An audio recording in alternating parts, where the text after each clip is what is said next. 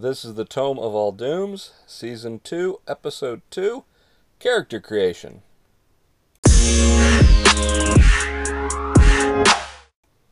I'm Jeff. And I'm Liren. The trouble with having an open mind, of course, is that people will insist on coming along and trying to put things in it. Terry Pratchett from Diggers.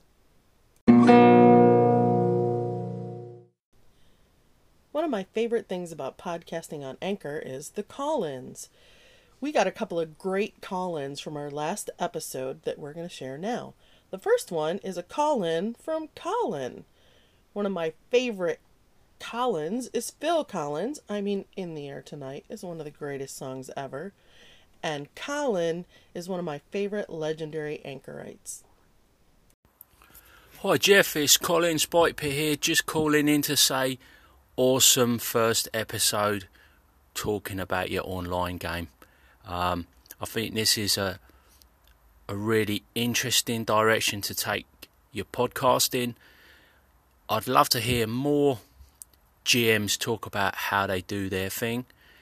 Uh, it seems to be an area that doesn't get talked about that much. I don't just mean recaps. I think the level of detail you went into talking about the, the CATS and, and pitching the game was was fascinating. I don't think I've really heard too much talk of that type of thing. And the fact that you're doing some games that are a little bit different, um, just really fresh, really informative. Look forward to the next episode. Well done. Thank you, Colin, for the kind words. Uh, I appreciate them. Uh, this is really an exploratory journey for me as well. I have not talked to my players uh, about a lot of this stuff in as as much depth as I'm trying to now, and some of the things that they're telling me is pretty illuminating, so I wanted to share it. Our next call in is from Joe Richter over at Wheel or Woe, his actual play podcast, and Hindsightless, which is his personal podcast that he's been doing for RPG a Day month all through August. He's my very favorite Seattleite. Jeff, it's Joe again, man. I could not agree with you more about having players build their characters together around the table or at the same time. It usually, almost always, I've never had it lead to a less cohesive group. Um, and I just think it leads to richer stories and more plot hooks and more fun storytelling. So I'm right there with you, buddy. Keep it up. Peace out. Thank you for the comments, Joe. If you enjoyed that, uh, you're going to enjoy this as we go deep into character creation.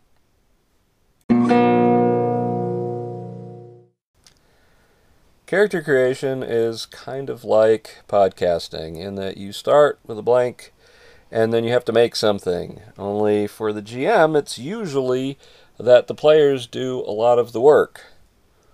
When we started our game, I was a little nervous about character creation. Uh, I've been a GM for a lot of years, but most of my GMing experience has been running games at cons. And at cons, uh, the expectations are slightly different than a long term campaign, especially for building characters. Sometimes you have pre generated characters that you hand out, you know exactly what you're going to be playing with. Uh, sometimes you have people build things at the table, and it's okay if you miss a detail or a background element that didn't gain any traction in play because those players aren't coming back, you're not running a long term game. Home games, on the other hand, are uh, a bit more uh, lengthy and uh, that stuff matters a lot more. So I was kind of worried that uh, I needed to capture all of that player input and really be on top of it um, so that I wouldn't miss anything that the players found important. So for me, character creation isn't all on the players. It's also up to the GM to gently guide them uh, by doing things like setting tone and trying to keep things consistent and using uh, no very and blocking words very sparingly, letting the players find their way to the characters that they want to play. To better explore character creation, each of the players in our game graciously agreed to be interviewed. In the interest of the podcast not being an hour long, we'll be releasing those interviews as mini episodes so that you can listen if you'd like. A lot of really interesting things get said during those interviews, or you can skip them if you just want to sk- stick to the highlights. I know that Jeff was excited about doing the interviews because he doesn't usually get that kind of feedback from his players. He doesn't usually get to have an in depth conversation with them about just one aspect or another. So I know that he was really interested in hearing what different approaches they chose and talking to them about why they made the choices that they made. The character creation process is really interesting, especially in narrative games where you're going to be uh, dealing with these characters for a long time and really trying to get to know them both uh, physically and emotionally in the game. Uh, the character evolves constantly over the course of the game, but it's weird because everything gets set up in the first hour or so when you build the characters, and sometimes that's with a group of people that you don't know well uh, or at all. And to see that establish is, is pretty interesting, as well as how the group dynamic changes over time. So I was super interested to have this chance to go in deep with my players, and I hope that you'll enjoy uh, the interviews if you get a chance to listen to them.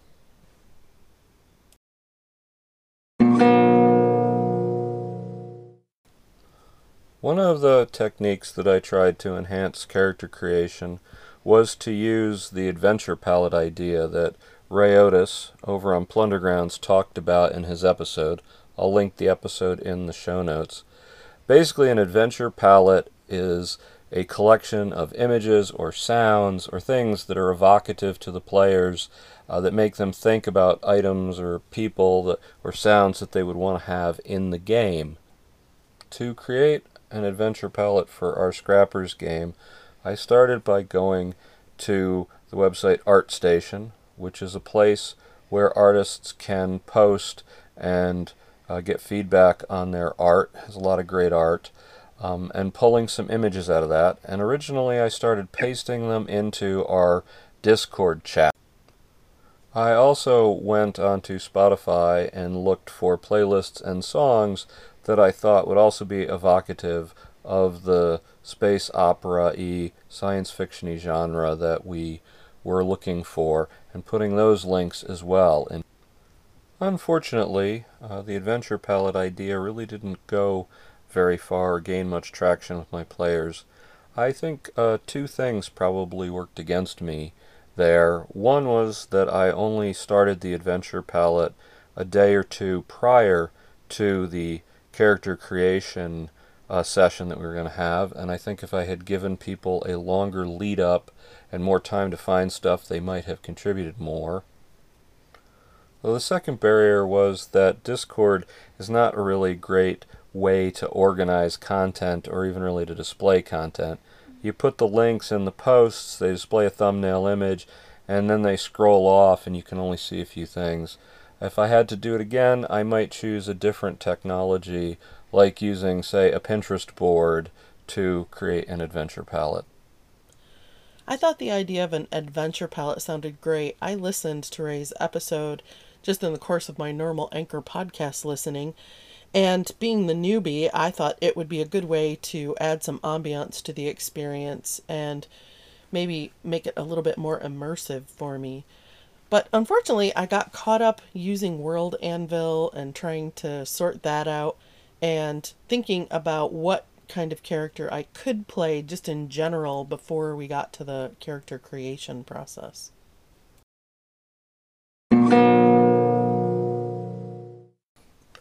So, on the evening that we made characters, uh, the very first thing that I talked about was the tone, which is the third entry from the CATS system. And I think it's pretty important to uh, set the, the tone of the game early and make sure everybody knows what it is. I, I take this from experience in that I ran a game once that was uh, ostensibly set in a Fey uh, infested New York, and I had two players at the table playing kind of light, happy, comical fays, um, like in a Shakespeare play, and I had three people who were playing fays from a very dark and twisted kind of uh, universe, much like a Changeling the Lost game, and the game did not go well. So I think that tone, setting tone, was very important. Uh, we set the tone to be to have some comedy, but to be mostly about uh, drama and action. After the tone, we got into actually building characters. Uh, Uncharted Worlds characters are a little bit like classic Traveller. Um, they're made up of two careers and an origin that you get to choose. And unlike Traveller, where you roll, uh, these you just get to pick. Careers are things with uh, generally large titles, like you can have a commercial career, or a military career, or an academic career. And with each career, that gives you a set of five skills that you're going to choose from. Now, you only get to choose three out of the ten skills that are available to you. You get two careers at five skills each, but you get to choose three of them to take forward into the game. Each character also picks an origin, like colonist or rustic or impoverished.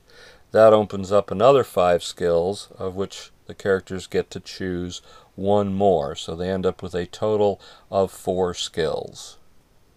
Characters in Uncharted Worlds also have five stats. The stats are mettle, physique, expertise, influence, and interface, and the characters get to assign uh, a bonus of plus 2, 2 plus 1 is a 0, and a minus 1 to those five skills. So they're pretty much akin to uh, Strength Dex Con standard stuff from D&D. The last two major pieces that a player picks for their character is a workspace, um, which is usually aboard their ship. So for, say, an academic uh, career, you have a choice of a laboratory with sensors for readings, or maybe a research node on a computer setup. The last thing that the player has to pick is an advancement trigger. So, advancement in Uncharted Worlds is done uh, with milestones, all of the players advancing at the same rate at the same time. Uh, each player picks an advancement trigger that uh, tells when everybody in the group is going to get uh, experience, such as if you have the explorer career, you might pick uh, all characters mark XP the first time in a, ses- in a session an alien wilderness is traversed. So, as you can see, a character in Uncharted Worlds is uh, reasonably complex, especially for a Powered by the Apocalypse game it's a level of detail that not a lot of other PBTA games come to. Usually, you just have a playbook that gives you the broad strokes of a character, and uh, and you get to pick one and go forward. Uh, Uncharted Worlds is a little bit more like a Lego set where you plug the pieces that really interest you together. I talk about this more in my interview segment, but I made a sample character with Jeff initially when he was just trying to get his head around the game before we started. And I, when I first looked at it, I thought, oh my gosh, this looks really complicated. But I have to say, after playing around with it and reading it a little bit, it seems really amazing. I mean, I can see how you could put all kinds of combinations together.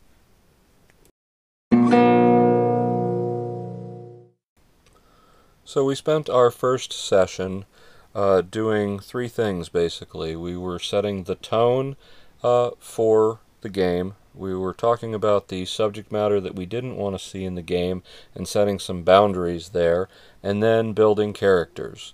Uh, we had five uh, characters total in the end with and, we, uh, and during that time we also built uh, two major NPCs. one is called Harold, who is uh, a butler to one of the characters, and also Johnny, who is the ship's AI. If you'd like to flesh out the information about characters in our game, I would encourage you to listen to the mini episodes where each person talks specifically about what their thoughts were about creating their character within this system. Overall, the successes here, I think, were the system that we chose really helped us realize the characters well, uh, and the cat system, setting the tone and the subject matter, helped us define the game um, very cohesively across and get everybody's input and make sure that everybody was heard. If I had to do it again, uh, I would probably change the way I did the adventure palette and move it either to Pinterest or to some other format and give people more time. But overall, it was a very successful character creation uh, session, and we had a great place to start our game from.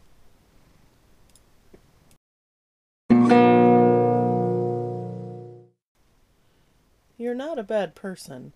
You're just a little bit different, and I'm a sucker for that. Robert M. Drake. Thank you for listening. If you'd like to contact Jeff, you can email him at podcast at tomeofalldooms.com or message him through the Anchor app or from the link in the show notes. Now go play something.